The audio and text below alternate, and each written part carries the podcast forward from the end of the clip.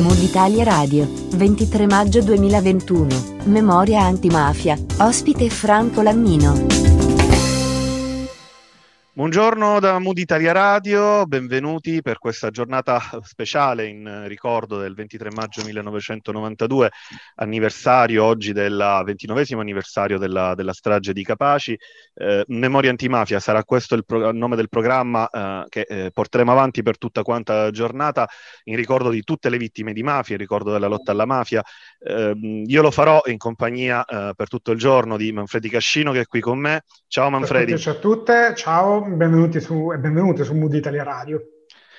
Allora Manfredi, il 23 maggio 92 Giovanni Falcone, direttore degli affari penali del Ministero di Grazia e Giustizia e candidato alla, procura, alla carica di procuratore nazionale antimafia, appena atterrato all'aeroporto di Punta Raisi con la moglie Francesca Morvillo, anche lei magistrato, alle 17.58 sull'autostrada Trapani-Palermo, nei pressi della cittadina di Capaci, una tremenda esplosione che li uccise con gli uomini della scorta. Circa 500 kg di tritolo piazzati dentro un canale di scolo esplosero mentre transitavano le auto Fiat Cromo, Croma della scorta. La prima auto blindata con a bordo i poliziotti Antonino Montinaro, Vito Schifani e Rocco Di Cillo venne scaraventata oltre la carreggiata opposta di marcia su un piano coperto di ulivi, uccidendoli. Eh, la seconda cromo, guidata dallo stesso Falcone in compagnia della moglie, si schiantò contro il muro di detriti della profonda voragine aperta dallo scoppio. L'esplosione divorò centinaia di metri di autostrada e fece eh, anche eh, numerosi feriti. Eh, questo è un giorno che è un po' uno spartiacque eh, nella, uh, nella, memoria, nella lotta e nella coscienza della mafia.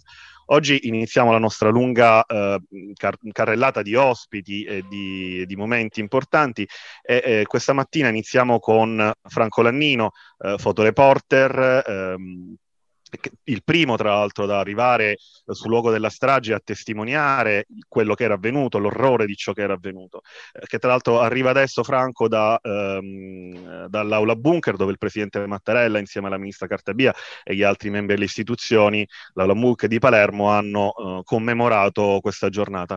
Franco Lanino, benvenuto, grazie per aver accettato il nostro invito. Grazie a voi per l'invito e buongiorno a tutti gli ascoltatori. Vediamo, adesso potremo vedere per chi è collegato uh, anche su Facebook e non, solo, non solo tramite la radio alcune delle immagini di questa mattinata, eh, però vorremmo porre anche qualche, qualche domanda a, a Lannino eh, la prima è quello, un accenno a quello che abbiamo detto poco fa, eh, è uno spartiacque, cioè cambia qualcosa non solo nella coscienza dei siciliani, eh, ma anche di tutti gli italiani e cambia qualcosa anche nell'atteggiamento della politica, della magistratura. È uno scossone forte, morale, che mh, modifica profondamente il senso che lo Stato aveva nei confronti del fenomeno mafioso.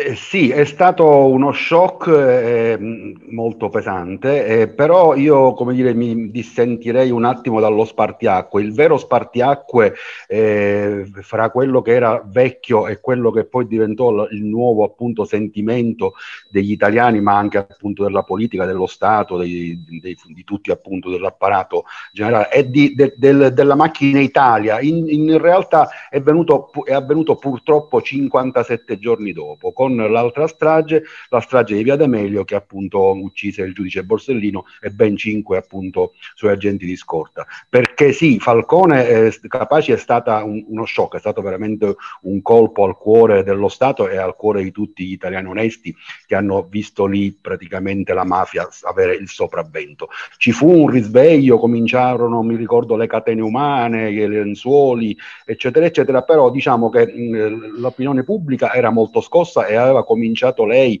dal basso appunto questa rivoluzione per pungolare lo Stato affinché facesse qualcosa. Ma in realtà in quei 57 giorni non fu fatto molto perché dopo i primi giorni di, di, appunto, di, di rivoluzione, di, eh, di, partita appunto più che altro dal basso, eh, purtroppo mh, dobbiamo essere sinceri, non è che fece granché per preservare la vita di eh, Paolo Borsellino. E dire, e dire che anche dal basso, per esempio noi nel nostro ambiente, io proprio nel mio, quello di fotoreporter, sapevamo benissimo che il prossimo obiettivo eh, verosimilmente sarebbe stato il giudice Borsellino. Infatti la, la, la, parola d'ordine che serpeggiava nel nostro ambiente, dei fotoreporter, eh, giornalisti e ovviamente video operatori era non molliamo eh, Paolo Borsellino perché da un momento all'altro potrebbe purtroppo non esserci più. Lei cosa, che... ricorda, lei cosa ricorda di quel giorno in particolare del 23 maggio quando arrivò a Capaci? Cosa le rimase impresso? Ma il ricordo, il ricordo è una scena di guerra, cioè proprio era, era assolutamente impensabile vedere e trovarsi davanti a qualcosa di, di mai visto. E, tra l'altro mh, arrivare già fu difficilissimo perché ovviamente eh, mh, alla distanza io partivo da Palermo, ero impegnato a fare un servizio alla Fiera del Mediterraneo, ricordo che c'era un'inaugurazione eh, della fiera campionaria e da lì fui dirottato perché un mio amico poliziotto mi disse di andare subito in autostrada. E lì è stato stato appunto una, cioè, ero, ero, preso proprio, come si dice in palermitano, dalla botta, cioè non capivo nulla, non capivo cosa potesse essere accaduto, addirittura pensavo che le auto, quel tratto di strada fosse stato bombardato con un aereo, proprio con, con lo sganciamento di bombe di aereo, nulla lasciava eh, presagire quello che poi abbiamo visto. Poi ovviamente abbiamo capito che era un'esplosione che era partita appunto dal canale di Scolo, quindi una cosa organizzatissima e lì è stato veramente terribile. Tra l'altro non, non, dovevo perdere il sangue freddo perché nel nostro mestiere eh, devi registrare, devi anche essere veloce a capire qual è la scena e cosa è il tuo obiettivo. In questo caso il mio obiettivo era la croma bianca perché appunto nella croma bianca, secondo le informazioni assunte al momento, eh, ha trovato la morte il giudice e, e, la moglie e quindi quello fu il mio primo obiettivo. Comunque mh, una sensazione veramente terrificante, eravamo tutti sbigottiti. Allora, buonasera, buongiorno, anzi scusate, Buongiorno. anche da parte mia è il mio personale benvenuto diciamo, alla trasmissione eh, di Memoria Antimafia. Allora, qua parliamo di memoria e certamente chi fa cronaca e chi si occupa di raccontare giorno per giorno quello che accade è certamente partecipe di questo processo. Quello che volevo sapere è come è cambiato dal 1992 a oggi il modo di raccontare la cronaca per immagini, perché ovviamente si è evoluta la tecnica, cioè proprio strumenti, ma anche il soggetto. Come è cambiato il modo di fare cronaca e come è cambiata l'antimafia agli occhi di un giornalista fotoreporter? Eh, bella domanda, la domanda è molto difficile, cercherò in poche parole di appunto risponderti. Eh, sì, allora il mestiere di fotoreporter è cambiato praticamente tantissimo, eh, non so dire se in bene o in peggio, ma sicuramente quello che era prima il modo quasi pionieristico di fare eh, il fotoreporter di, di cronache di attualità, adesso non esiste più, nel senso che non esiste più proprio come figura singola. Adesso possiamo parlare di, di, di, di, di fotoreporter diffusi, di, di frammentazione appunto eh, del, del, mestiere, perché dovete pensare che ai tempi eh, che non per, in cui non c'era per esempio il digitale, parlo fino fino agli anni, metà anni 90, eh, chi doveva appunto, eh, chi faceva questo mestiere doveva essere a conoscenza di varie tecniche molto complicate di, di scatto, perché le, le, le, fotocamere erano con le pellicole, quindi dovevi sapere usarle, stampare, sviluppare, addirittura non c'erano le macchine ai tempi miei, ma molto indietro nel tempo non c'erano le macchine automatiche, addirittura non c'erano gli esposimetri, adesso tutto è facile, con uno smartphone punti, scatti, la foto viene sempre bene. Prima per venire bene dovevi essere preparato. E allora eravamo in pochi ad avere questa eh, questo potere, tra virgolette, in mano. Con l'avvento del digitale cominciò a essere più facile per noi fotoreporter perché ovviamente avevamo, eh, come dire, già la tecnica e ci veniva molto più semplice perché non dovevi più sviluppare, addirittura ci sembrava incredibile mandare le foto velocemente quando poi si poteva appunto mandare col modem, ricordo collegato col computer e quindi evitare il, salto, il passaggio dello sviluppo della stampa e del fatto di portare fisicamente la foto ai giornali giornali. Questa fase ovviamente è stata per noi una fase d'oro, lavoravamo più facilmente, guadagnavamo più soldi, devo essere sincero, e finché appunto poi con l'avvento del, dei social sicuramente, ma prima ancora dei social, degli smartphone, appunto di questi apparecchi eh, atti a, a, parlare al telefono, in realtà che poi sono trasformati miracolosamente in, eh, oggetti, per pre- in appunto, oggetti per prendere foto e video. Io mh, mm, sono stato tra i pianti, noi siamo stati come agenzia Studiocamere, io e Michele Nacca, i primi in assoluto in Sicilia a puntare tutto sul digitale e facemmo infatti bene. Finché appunto, e parlo di, di tempi recentissimi, parlo appunto di, di 4 o tre anni anni fa e questa cosa è cambiata moltissimo perché con la, la, il bombardamento di immagini provenienti tra l'altro in tempo reale dai luoghi appunto della cronaca, il nostro mestiere è diventato sempre più difficile perché sì, vero che noi eravamo veloci ad arrivare sui posti tramite i nostri informatori, tramite la nostra bravura e i nostri mezzi, però adesso voi capirete bene che se per esempio, se vogliamo fare appunto un esempio lampante di quello che è la differenza di, di, da allora, dal 92 a oggi, adesso appunto il primo che scatterebbe le immagini li invierebbe subito via social a tutto il mondo, perché il via social è collegato a tutto il mondo, prima non c'era, non c'era cioè c'era l'ANSA, però chiaramente dovevi dare il tempo di andare in circuito, gli abbonati potevano prendere le foto. Adesso appunto il primo che avrebbe scattato, sono sicuro, fosse stato uno degli agenti di scorta rimasti illesi eh, ed, ed, e lì sarebbe partito. Ovviamente io sì, sono stato il primo ad arrivare a Capaci, però sono arrivato una mezz'oretta dopo, 25 minuti per l'esattezza, e già in 25 minuti infatti il giudice Falcone era stato preso, messo nell'ambulanza assieme alla moglie, portato via, quindi non c'era magari appunto eh, il soggetto, io sono un po' rude, ma il, in fotografia si dice così, non c'era il soggetto da fotografare perché era stato già portato via, per carità, tentando di salvargli la vita. Però in questo caso, appunto, se fosse stato avvenuto il 23 maggio del 2020, 2021 eh, avremmo avuto anche le foto della scena proprio dell'ambulanza che portava via il giudice eh, Falcone, fotografato da, ma, magari da, dagli automobilisti di passaggio, da chiunque.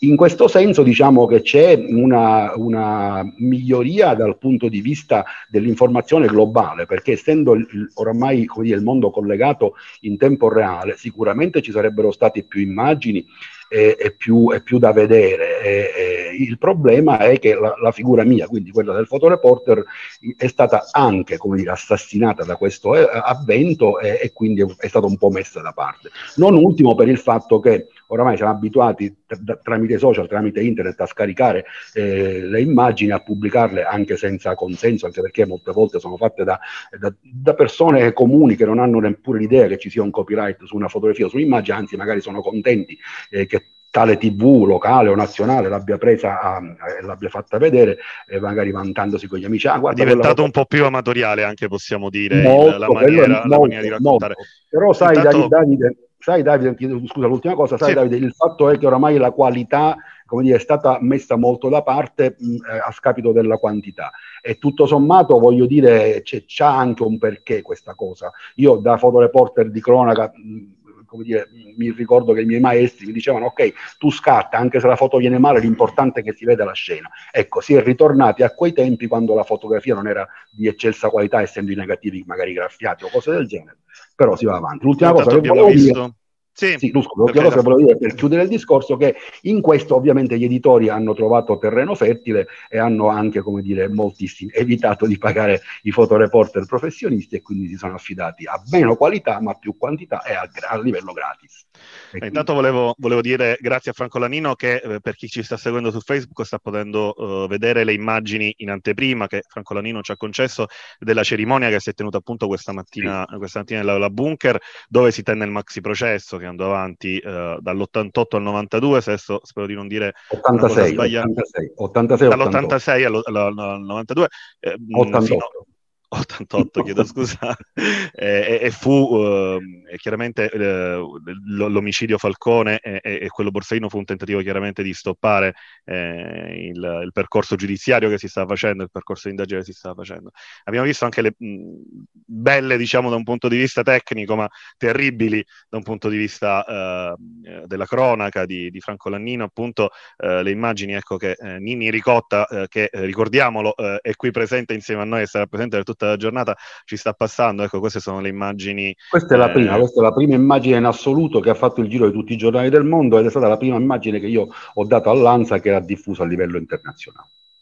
Esatto, abbiamo visto anche la forse la più famosa di tutte di, di, Lanni, di Franco Lannino, che è quella eh, della macchina con la scritta dell'autostrada Capaci, che è stata ripresa più e più volte eh, un sì. po' da tutti, po', non solo da tutti i giornali italiani, ma in generale da, da tutto il mondo.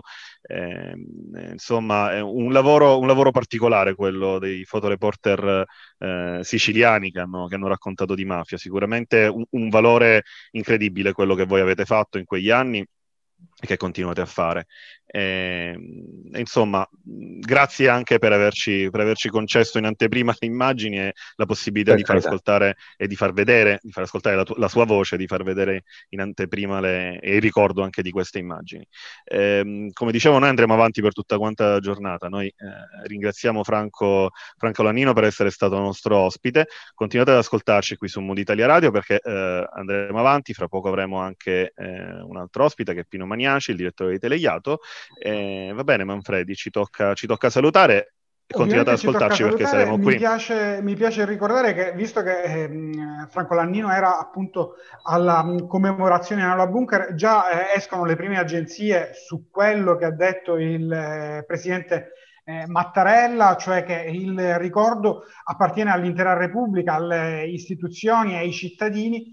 Ebbene, trovo particolarmente appropriata questa frase di Mattarella alla giornata in particolare, ma anche alla, permettetemi di dirlo, alla, alla nostra trasmissione, cioè Memoria Antimafia, perché senza appunto persone che come Franco Lannino questo tipo di eh, situazioni, questo tipo di eventi hanno raccontato, noi avremmo oh, l'invisibilità fondamentalmente di questa, mh, mm, eh, di questa tragedia ma anche proprio di quello che poi, anche con Borsellino ovviamente si, si intende, ma anche poi di quello che effettivamente è successo all'interno della, dell'opinione pubblica siciliana, però io direi in generale italiana. A quel punto si è, si è, scoperto in qualche modo che il problema era di proporzioni gigantesche e non confinato proprio per la potenza con cui si esprimeva alla, alla sola realtà siciliana. Ecco, io credo che in questo ehm, momento le immagini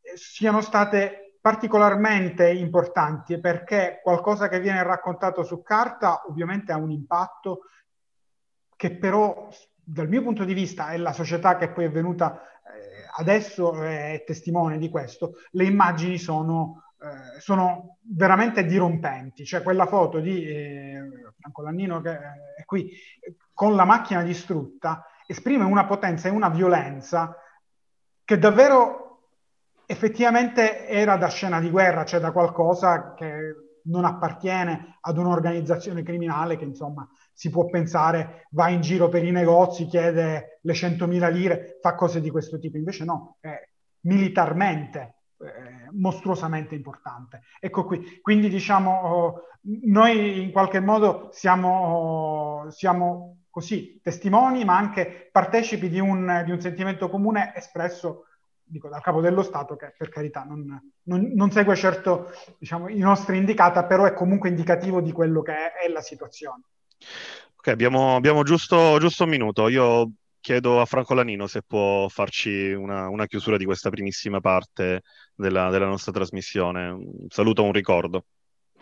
Sì, un, um, un, auspicio appunto affinché questa, questo fenomeno mafioso, appunto come diceva Falcone, essendo umano, ha avuto un inizio, sperando che abbia presto una fine. Io non ho, come dire, tempi molto brevi perché sicuramente la mafia esiste, è sotterranea, pensa ai soldi, punta ai soldi, perché soprattutto quello fa, eh, dico a prescindere dalle, dalla, dalla, dall'ala stragista che fu appunto di, di quei periodi. Eh, però se il nostro, appunto, io vado anche in giro nelle scuole a dirlo ai ragazzi, soprattutto se il nostro modo di pensare proprio mentalmente, eh, eh, cominciando a non fare bullismo, cominciando a non, non eh, produrre illegalità, ma anche spicciola, anche il fatto di non attraversare, che ne so, sulle strisce pedonali o anche per passando col semaforo rosso è un modo di prevaricazione ed è tutto sommato anche un piccolo campanello d'allarme per poi appunto eh, dare eh, terreno fertile alla mafia. Se ognuno appunto eh, facesse e se ognuno venisse educato alla, alla legalità e al rispetto degli altri, la mafia sicuramente avrebbe prima o poi meno tempo. Io non arriverò a vederla finita, ma io spero eh, i nostri nipoti. Beh, non è detto. Non è detto, eh. sicuramente la mafia parte, eh, il fenomeno mafioso parte prima, prima di tutto da un, da un, problema culturale, però sì, insomma, speriamo sì, che come tutti, come tutti i, i, più grandi eroi di antimafia ci hanno spiegato. Va bene, grazie a Franco Lannino, eh, grazie, grazie a, a Manfredi, grazie a Nini Ricotti di regia, noi torniamo fra pochissimo. Grazie, arrivederci. Grazie.